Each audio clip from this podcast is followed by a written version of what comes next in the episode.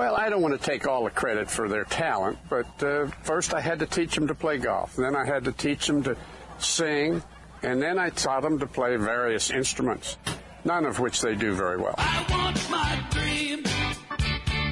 Yeah, yeah, really not so lean and mean. I got good eyesight, I'll be alright. I get my dentures shining bright. I got a deaf right ear, but those golf carts I can steer. Well, we're not young like we once were. Why don't you come along, old girl? An hour of intelligent golf talk in the house, Holly G. And Will P. Whoa, I jumped all over that. You did. you were all over it. I just love our music. For sure. Um, all right. We've got the big summer golf card, as you know, Will. And um, We're going to give this one away through social media this time, actually. yeah, so, some swag. Here we come. If you listen to our show, you never know. so the first person who messages us or uh, tweets at us at the Golf Insiders, at the Golf Insiders, will take the big summer golf card. Remember, all kinds of deals around Central Florida for you to play at great rates throughout the entire summer. For six months from May till the end of October. And some courses offer it through December. Like Disney's only 30 bucks Disney. after 11, uh, 11 a.m. Yeah, and uh, and on certain days you get, I think, even a five dollar off any any rate just by showing your big summer golf card. So uh, this gives you, uh, you know, this makes you a VIP during the summer, and you get prime tee times. You know, there's no exclusions. Uh, there's some private clubs that uh, this allows you, and uh, if you want to go over to the West Coast, it's not just limited to Orlando. Uh, there's over a hundred courses on the West Coast if you want to go, you know, take a couple of weekends um, and and have some fun during the summer. Uh, along with this, they have the Big Money Golf Tour. They gave away up to thirty thousand dollars in cash and prizes throughout the summer. So uh, this is this is a very very cool uh, cool card uh, with gives you an opportunity to play lots of golf and have a lot of fun. We had a great tournament on Monday, and we thank uh, our partners there at the Big Summer Golf Card. So how do they win? Tweet us at the Golf Insiders. Tweet, tweet, and uh, don't forget our um, our big event coming up on Saturday, May twentieth, a one day workshop with Hall of Fame LPGA teaching professional Kay McMahon. She's also a PGA Class A member. That is uh, not you won't find too many with those two credentials. Uh, she's one of the Golf Digest top fifty uh, women teachers. And this is going to be at Orange County National. It's an all day event, includes lunch and breakfast and a gift bag and all your range work and classroom and playbook and video swing analysis. And we This know thing you is Golf Insiders loaded. fans need to improve your golf game. So So go to thegolfinsiders.com and uh, if you mention the Golf Insiders when you call to register, you'll get a 20% discount because we love passing on the best deals. All right, we'll waste no more time. He's back from vacation. He's working hard up at the Wells Fargo. Todd Lewis from the Golf Channel. Hello, my friend. Hey, I'm good. How are you, Ollie? Good, good. Um, what's cooking up there in Wilmington? Well, I mean, they're going to be playing on a beautiful. Beautiful. uh oh, La. that's the live radio aspect, love right? live radio. Uh, it's better he than has your. us waiting with bated breath. What That's was he right. gonna say? It's Oh. like uh, Mad Libs, right? Finish the. What is Todd? Go ahead, finish the sentence for Todd. the beautiful. Oh, I couldn't tell you. Not magnolias. Yeah, no.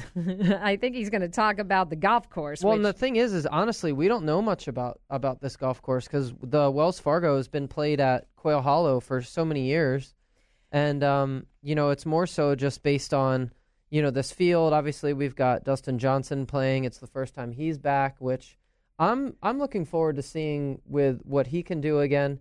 You know, Phil's playing. Uh, it's not the strongest field, but Eagle Point Golf Club is where they're playing. It's designed by Tom Fazio, so you know that's going to be a good and golf I'm course. playing at a World Woods this weekend, and that's a Fazio, so I'm pumped about that. It opened in 2000. It's uh, characterized by rolling terrain, massive oak trees, hundreds of pines, meandering streams, and um, I think Todd's going to tell us more about this beautiful golf course. Hey, Todd. So Todd, Mad Hey, Libs sorry that, that. sentence for us if you could. Hey, you got me there? yes, we got you. All right. Sorry about that. No Uh, worries. I'll I'll quickly tell you the biggest challenge for this golf course, for the players here on this golf course, I should say, the greens. They are big with a lot of movement, uh, a lot of collection areas, and they are fast and firm. And you combine that with the fact that we're going to have 20 to 30 mile per hour winds tomorrow. More wind. Maybe even higher. Yeah, more wind. And wind all week, actually, but tomorrow's going to be the worst day. It's going to be a difficult second shot golf course for these guys. So you combine that also with the fact that they don't have a lot of knowledge on this golf course. Many of them seeing it for the very first time, including Phil Mickelson, who saw it for the first time today. So I think I, I don't think scores are going to be super super high.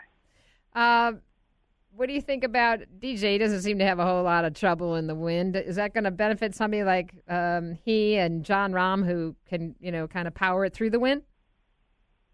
Well, I think the biggest thing for DJ is coming back and and getting some confidence. Not that he's going, to not that he lost a lot, rather uh, after that injury, falling down the stairs at Augusta National, uh, or at Augusta prior to playing at Augusta National, I should say, at a house that he's renting. Um, so.